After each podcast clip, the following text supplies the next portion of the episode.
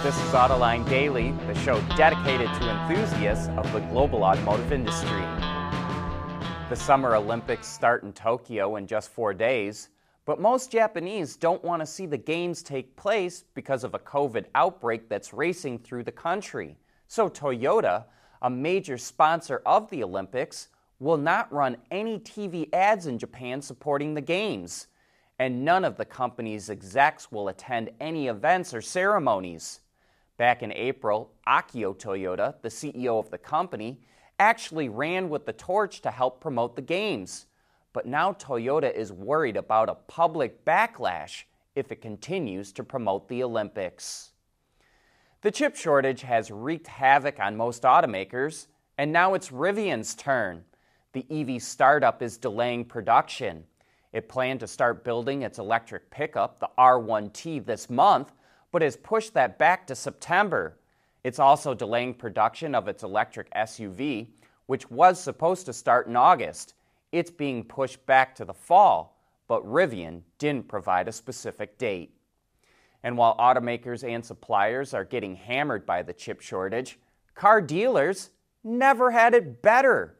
With tight inventory, dealers don't have to do as much wheeling and dealing and are charging premium prices. Because car buyers are doing more of their buying online, dealers have cut their sales staff. And because demand is so high, they slashed their advertising.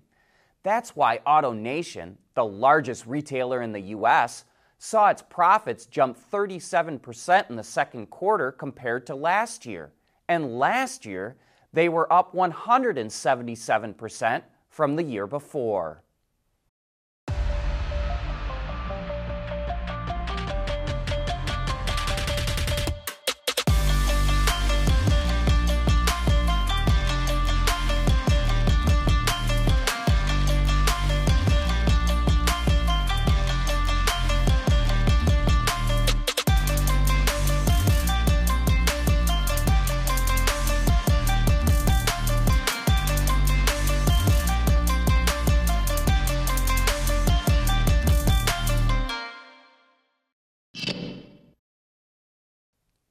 With tensions between China and the West mounting, Reuters reports that automakers are moving away from using rare earth metals used in magnets in electric motors.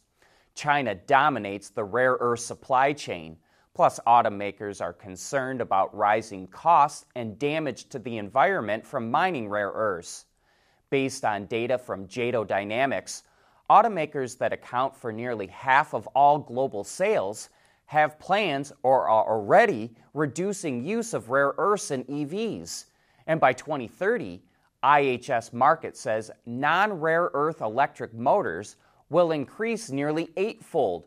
However, there is a trade off. EVs with rare earths have a longer range. Did you know the United States actually has the largest rare earth mine in the world? That was one of the topics on Autoline this week when we looked into the supply chain needed for electric vehicles. Here's what Jack Lifton, an expert on rare earth mining, told us. We have one producing mine in the United States.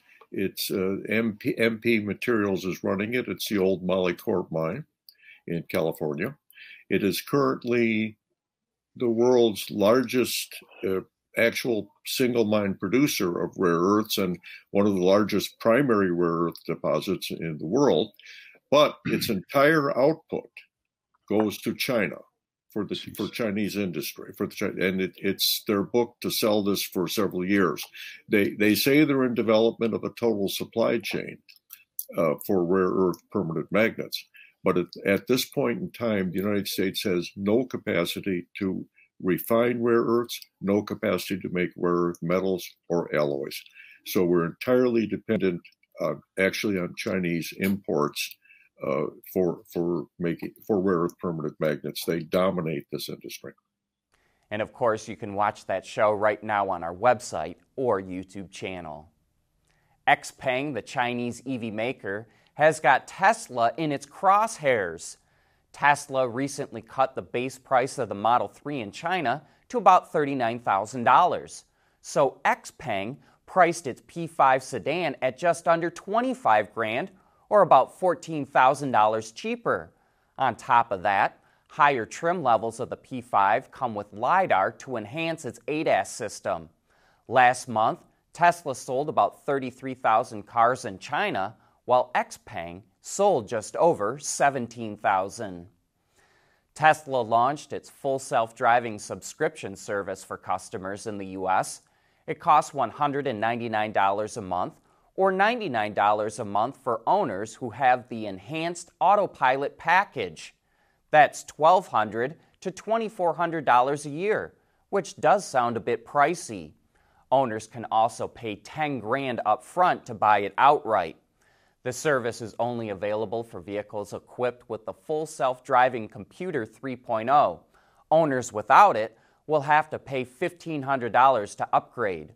Despite its name, as I'm sure you know, the full self driving option is not fully autonomous. Tesla warned owners that the current feature still, quote, requires a fully attentive driver who has their hands on the wheel. We want to know what drives your testing. OTA, connected car, diagnostics, remote testing. Intrepid Control Systems is here to help you work from anywhere. Intrepid Control Systems, driven by your data.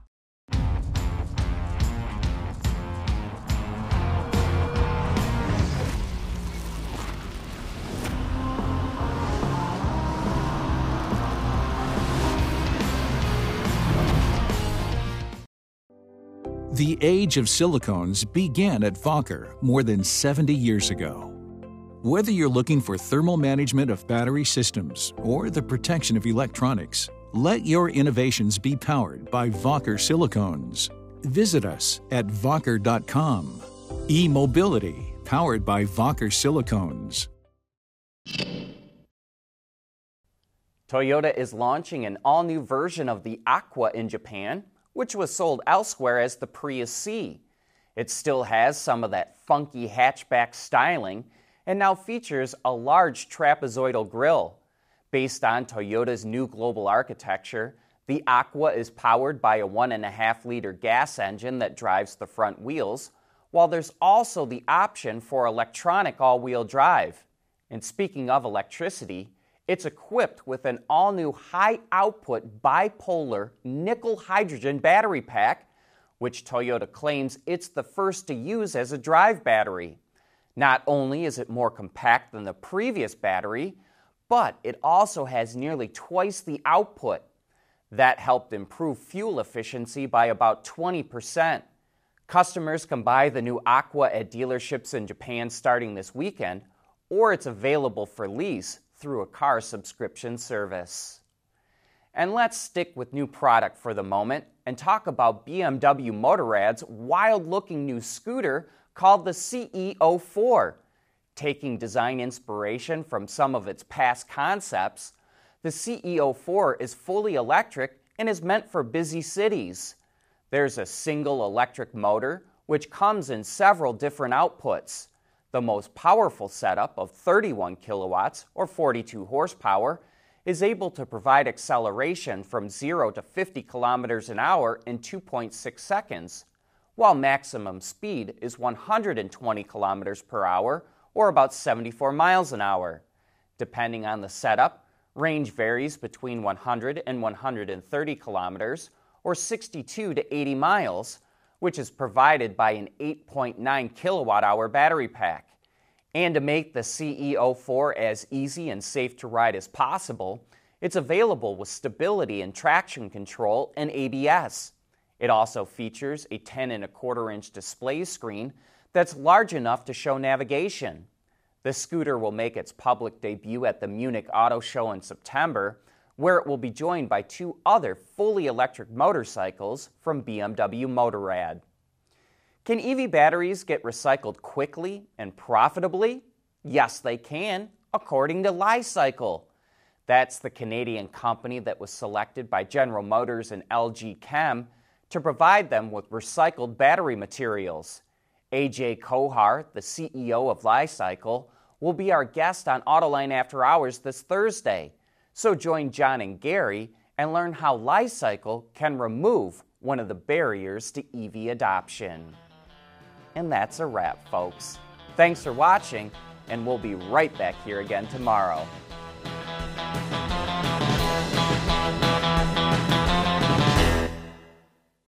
AutoLine Daily is brought to you by Bridgestone, solutions for your journey. Intrepid Control Systems, over the air engineering, boost your game. Wacker, creating tomorrow's solutions. And by Magna.